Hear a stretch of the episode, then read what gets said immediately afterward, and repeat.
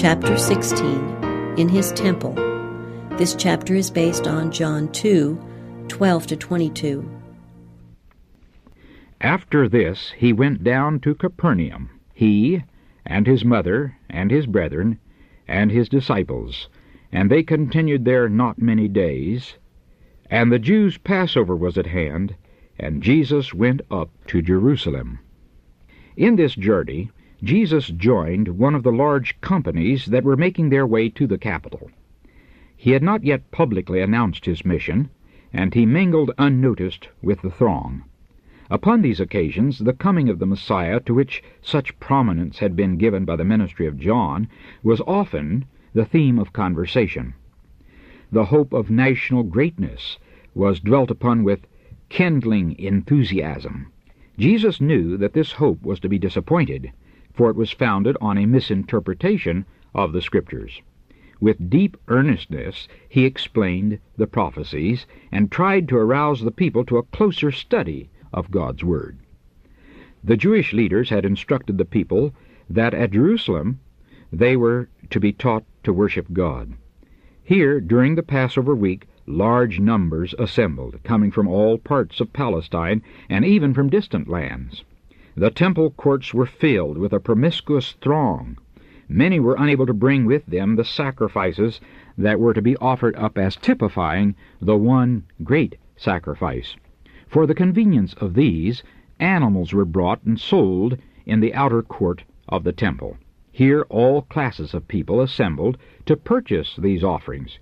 Here all foreign money was exchanged for the coin of the sanctuary.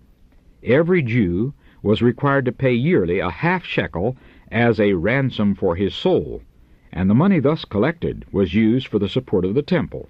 Exodus chapter 30, verses 12 through 16. Besides this, large sums were brought as free will offerings to be deposited in the temple treasury. And it was required that all foreign coin should be changed for a coin called the temple shekel, which was accepted for the service of the sanctuary.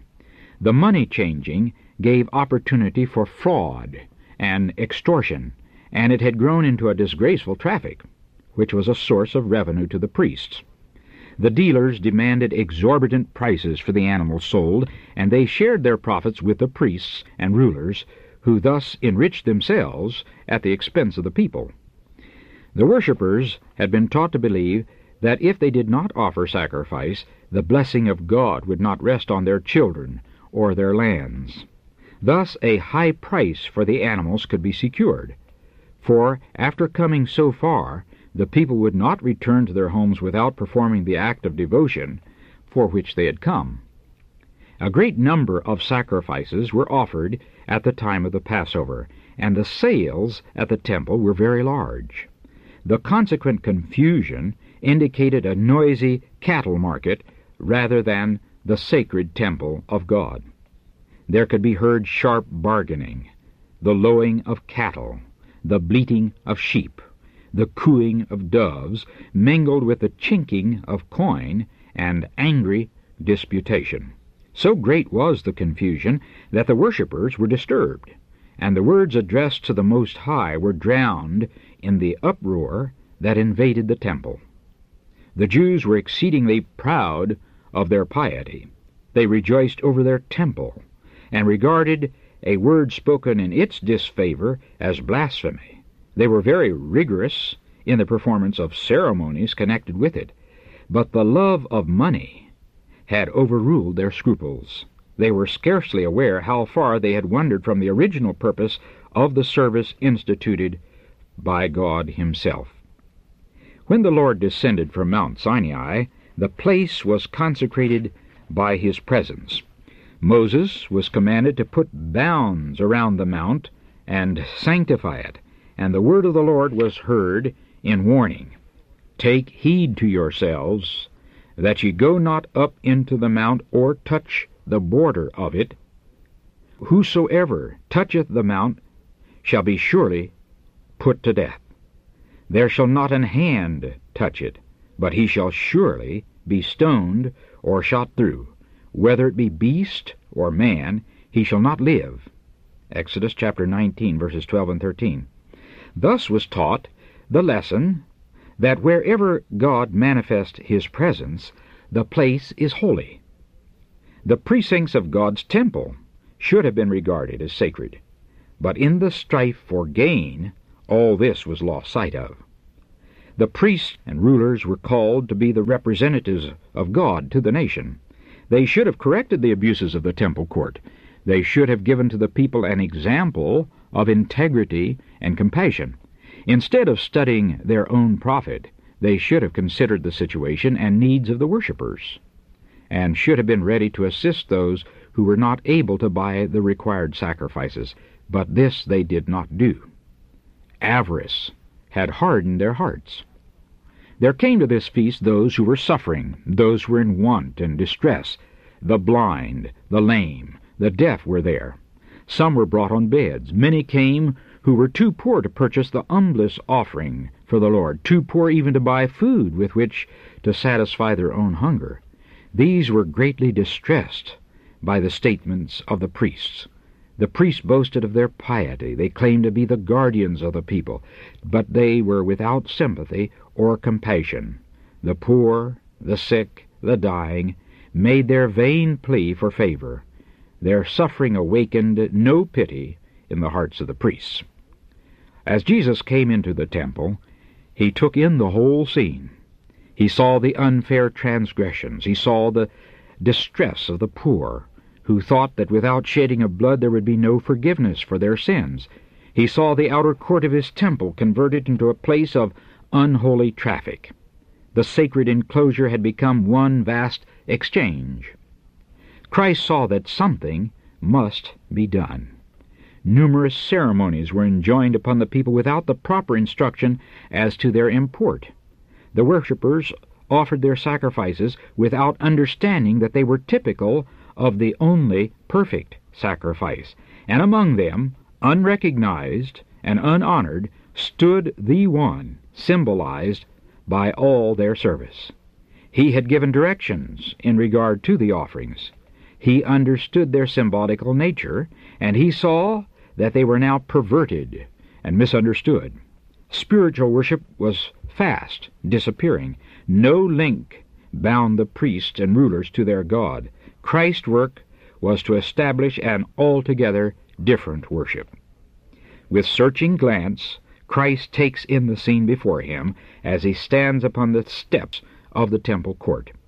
With prophetic eye he looks into futurity and sees not only years, but centuries and ages. He sees how priests and rulers will turn the needy from their right and forbid that the gospel shall be preached to the poor. He sees how the love of God will be concealed from sinners, and men will make merchandise of his grace. As he beholds the scene, indignation, authority, and power are expressed in his countenance. The attention of the people is attracted to him. The eyes of those engaged in their unholy traffic are riveted upon his face. They cannot withdraw their gaze. They feel that this man reads their inmost thoughts and discovers their hidden motives. Some attempt to conceal their faces, as if their evil deeds were written upon their countenances, to be scanned by those searching eyes. The confusion is hushed. The sound of traffic and bargaining has ceased. The silence becomes painful. A sense of awe overpowers the assembly. It is as if they were arraigned before the tribunal of God to answer for their deeds. Looking upon Christ, they behold divinity flash through the garb of humanity. The majesty of heaven stands as the judge will stand at the last day not now encircled with the glory that will then attend him, but with the same power to read the soul. His eye sweeps over the multitude, taking in every individual. His form seems to rise above them in commanding dignity, and a divine light illuminates his countenance.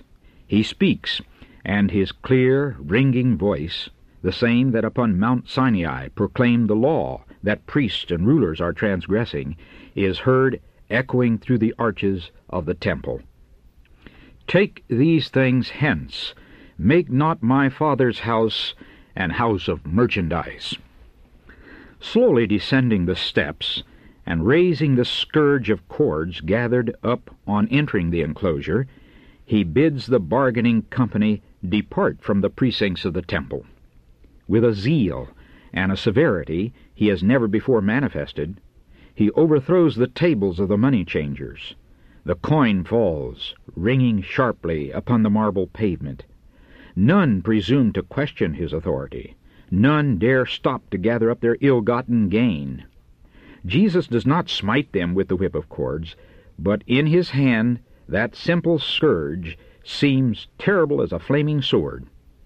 Officers of the temple, speculating priests, brokers, and cattle traders, with their sheep and oxen, rush from the place, with the one thought of escaping from the condemnation of his presence.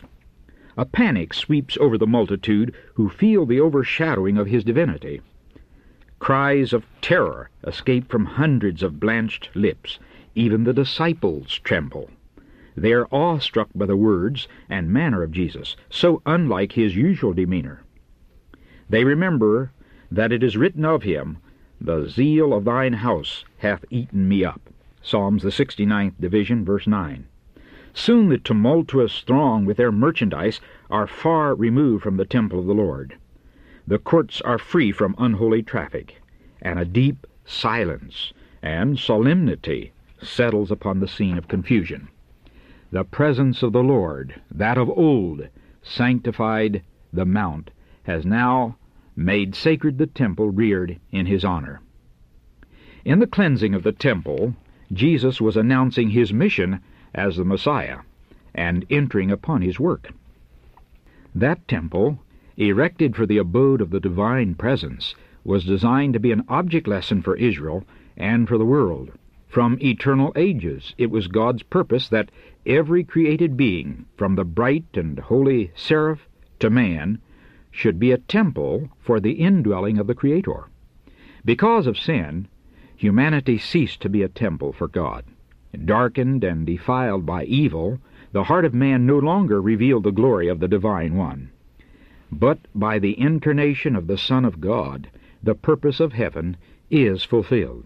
God dwells in humanity, and through saving grace, the heart of man becomes again his temple. God designed that the temple at Jerusalem should be a continual witness to the high destiny open to every soul. But the Jews had not understood the significance of the building they regarded with so much pride. They did not yield themselves as holy temples for the divine Spirit. The courts of the temple at Jerusalem, filled with the tumult of unholy traffic, represented all too truly the temple of the heart, defiled by the presence of sensual passion and unholy thoughts. In cleansing the temple from the world's buyers and sellers, Jesus announced his mission to cleanse the heart from the defilement of sin, from the earthly desires, the selfish lusts, the evil habits that corrupt the soul. The Lord, whom ye seek, shall suddenly come to his temple, even the messenger of the covenant, whom ye delight in. Behold, he shall come, saith the Lord of hosts. But who may abide the day of his coming? And who shall stand when he appeareth? For he is like a refiner's fire, and like fuller's soap. And he shall sit as a refiner and purifier of silver, and he shall purify the sons of Levi, and purge them as gold and silver. Malachi chapter 3, verses 1 through 3. Know ye not that ye are the temple of God, and that the Spirit of God dwelleth in you? If any man defile the temple of God, him shall God destroy. For the temple of God is holy, which temple ye are. 1 Corinthians chapter 3, verses 16 and 17. No man can of himself cast out the evil throng that have taken possession of the heart. Only Christ can cleanse the soul temple, but he will not force an entrance. He comes not into the heart as to the temple of old, but he says, Behold, I stand at the door and knock. If any man hear my voice and open the door, I will come in to him. Revelation chapter 3 verse 20. He will come not for one day merely, for he says, I will dwell in them, and walk in them, and they shall be my people. He will subdue our iniquities, and thou wilt cast all their sins into the depths of the sea. 2 Corinthians chapter 6 verse 16, Micah chapter 7 verse 19. His presence will cleanse and sanctify the soul, so that it may be a holy temple unto the Lord, and an habitation of God through the Spirit. Ephesians chapter 2 verses 21 and 22. Overpowered with terror, the priests and rulers had fled from the temple court and from the searching glance that read their hearts. In their flight, they met others on their way to the temple and bade them turn back, telling them what they had seen and heard. Christ looked upon the fleeing men with yearning pity for their fear and their ignorance of what constituted true worship. In this scene, he saw symbolized the dispersion of the whole Jewish nation for their wickedness and impenitence. And why did the priests flee from the temple? Why did they not stand their ground? He who commanded them to go was a carpenter's son, a poor Galilean, without earthly rank or power. Why did they not resist him? Why did they leave the gain so ill acquired and flee at the command of one whose outward appearance was so humble? Christ spoke with the authority of a king, and in his appearance and in the tones of his voice there was that which they had no power to resist. At the word of command they realized, as they had never realized before, their true position as hypocrites and robbers. When divinity flashed through humanity, not only did they see indignation on Christ's countenance, they realized the import of his words. They felt as if before the throne of the eternal Judge, with their sentence passed on them for time and for eternity. For a time they were convinced that Christ was a prophet, and many believed him to be the Messiah. The Holy Spirit flashed into their minds the utterances of the prophets concerning Christ. Would they yield to this conviction? Repent they would not. They knew that Christ's sympathy for the poor had been aroused. They knew that they had been guilty of extortion in their dealing with the people. Because Christ discerned their thoughts, they hated him. His public rebuke was humiliating to their pride, and they were jealous of his growing influence with the people. They determined to challenge him as to the power by which he had driven them forth, and who gave him this power. Slowly and thoughtfully, but with hate in their hearts, they returned to the temple. But what a change had taken place during their absence! When they fled, the poor remained behind, and these were now looking to Jesus, whose countenance expressed his love and sympathy. With tears in his eyes, he said to the trembling ones around him, Fear not, I will deliver thee, and thou shalt glorify me. For this cause came I into the world. The people pressed into Christ's presence with urgent, pitiful appeals. Master, bless me. His ear heard every cry. With pity exceeding that of a tender mother, he bent over the suffering little ones. All received attention. Every one was healed of whatever disease he had. The dumb opened their lips in praise. The blind beheld the face of their restorer. The hearts of the sufferers were made glad. As the priests and temple officials witnessed this great work, what a revelation to them were the sounds that fell on their ears. The people were relating the story of the pain they had suffered, of their disappointed hopes, of painful days and sleepless nights. When the last spark of hope seemed to be dead, Christ had healed them. The burden was so heavy, one said, but I have found a helper. He is the Christ of God, and I will devote my life to his service. Parents said to their children, He has saved your life. Lift up your voice and praise him. The voices of children and youth, fathers and mothers, friends and spectators blended in thanksgiving and praise. Hope and gladness filled their hearts. Peace came to their minds. They were restored soul and body, and they returned home, proclaiming everywhere the matchless love of Jesus.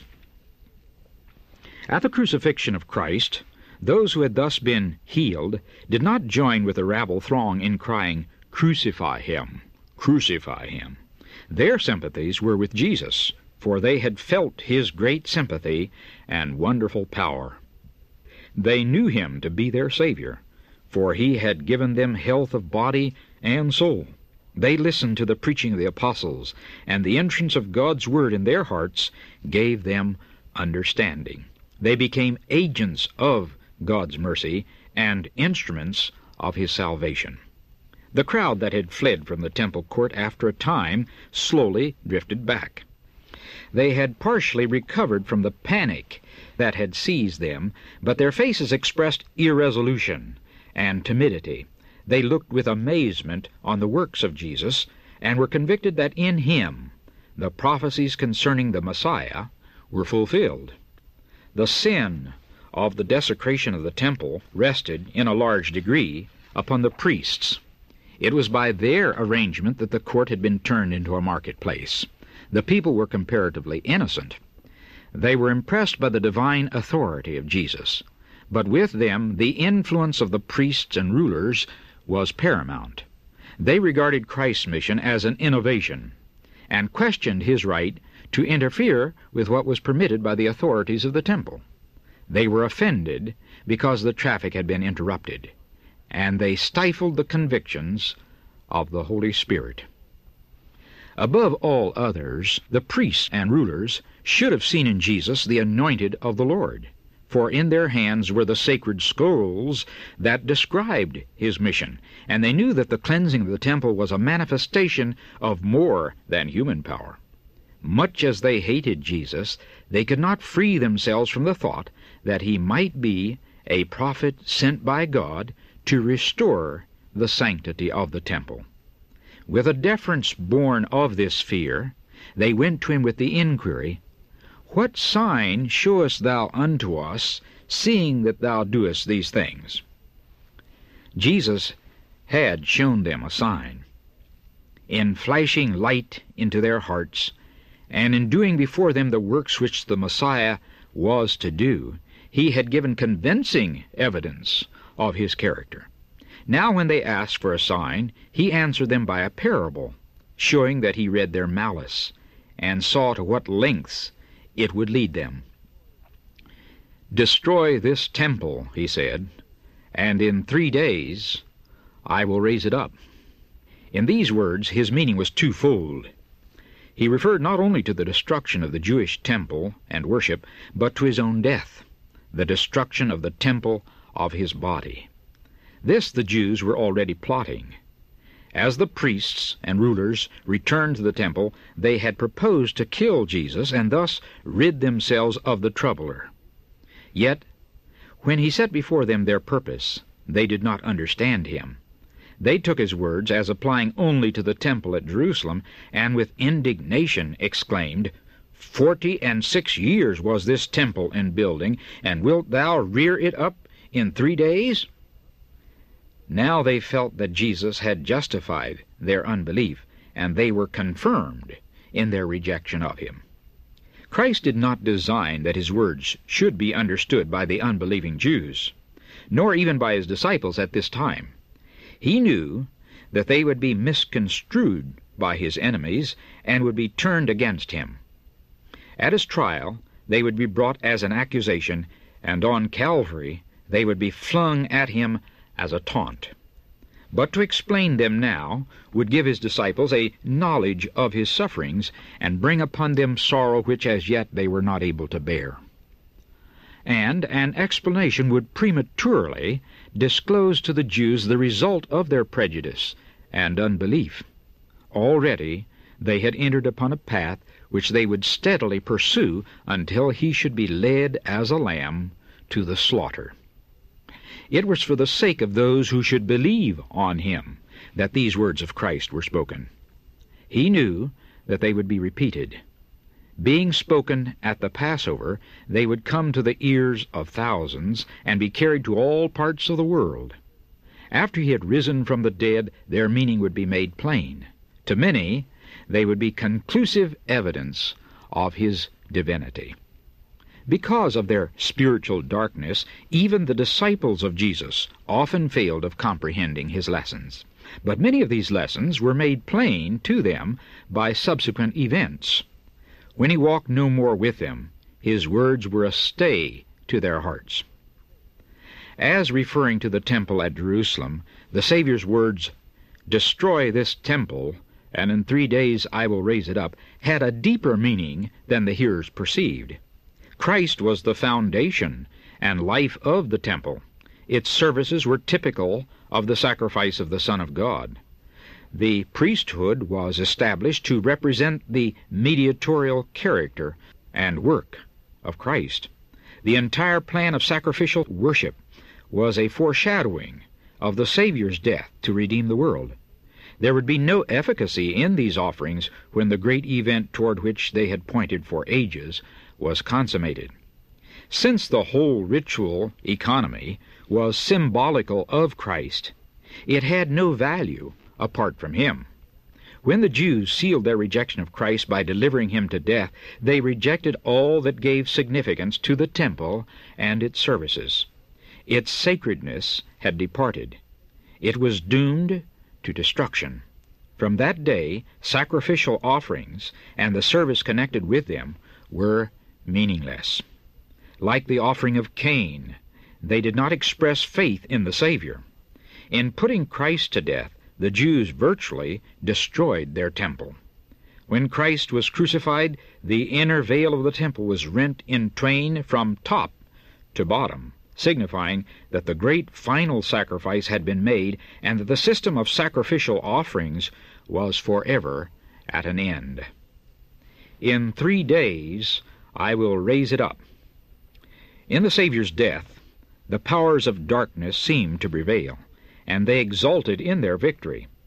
But from the rent sepulchre of Joseph, Jesus came forth a conqueror.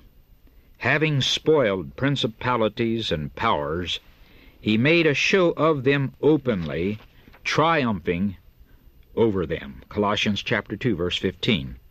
By virtue of his death and resurrection, he became a minister of the true tabernacle, which the Lord pitched, and not man. Hebrews chapter 8 verse 2. Men reared the Jewish tabernacle, men builded the Jewish temple, but the sanctuary above, of which the earthly was a type, was built by no human architect. Behold the man, whose name is the branch, he shall build the temple of the Lord, and he shall bear the glory, and shall sit and rule upon his throne and he shall be a priest upon his throne. Zechariah chapter 6, verses 12 and 13. The sacrificial service that had pointed to Christ passed away, but the eyes of men were turned to the true sacrifice for the sins of the world. The earthly priesthood ceased, but we look to Jesus, the minister of the new covenant, and to the blood of sprinkling that speaketh better things than that of Abel. The way into the holiest of all was not yet made manifest, while as the first tabernacle was yet standing. But Christ, being come an high priest of good things to come, by a greater and more perfect tabernacle, not made with hands, by his own blood, he entered in once into the holy place, having obtained eternal redemption for us. Hebrews chapter 12 verse 24 and Hebrews chapter 9 verses 8 through 12. Wherefore he is able also to save them to the uttermost that come unto God by him, seeing he ever liveth to make intercession for them. Hebrews chapter 7 verse 25.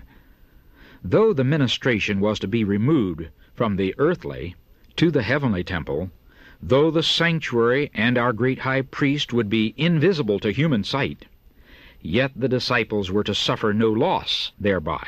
They would realize no break in their communion, and no diminution of power because of their Savior's presence. While Jesus ministers in the sanctuary above, he is still, by his Spirit, the minister of the church on earth. He is withdrawn from the eye of sense, but his parting promise is fulfilled. Lo, I am with you alway, even unto the end of the world. Matthew chapter 28, verse 20. While he delegates his power to inferior ministers, his energizing presence is still with his church. Seeing then that we have a great high priest, Jesus the Son of God, let us hold fast our profession, for we have not an high priest which cannot be touched with the feeling of our infirmities, but was in all points tempted like as we are, yet without sin.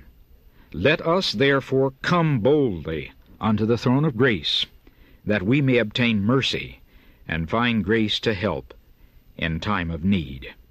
Hebrews chapter 4 verses 14 through 16.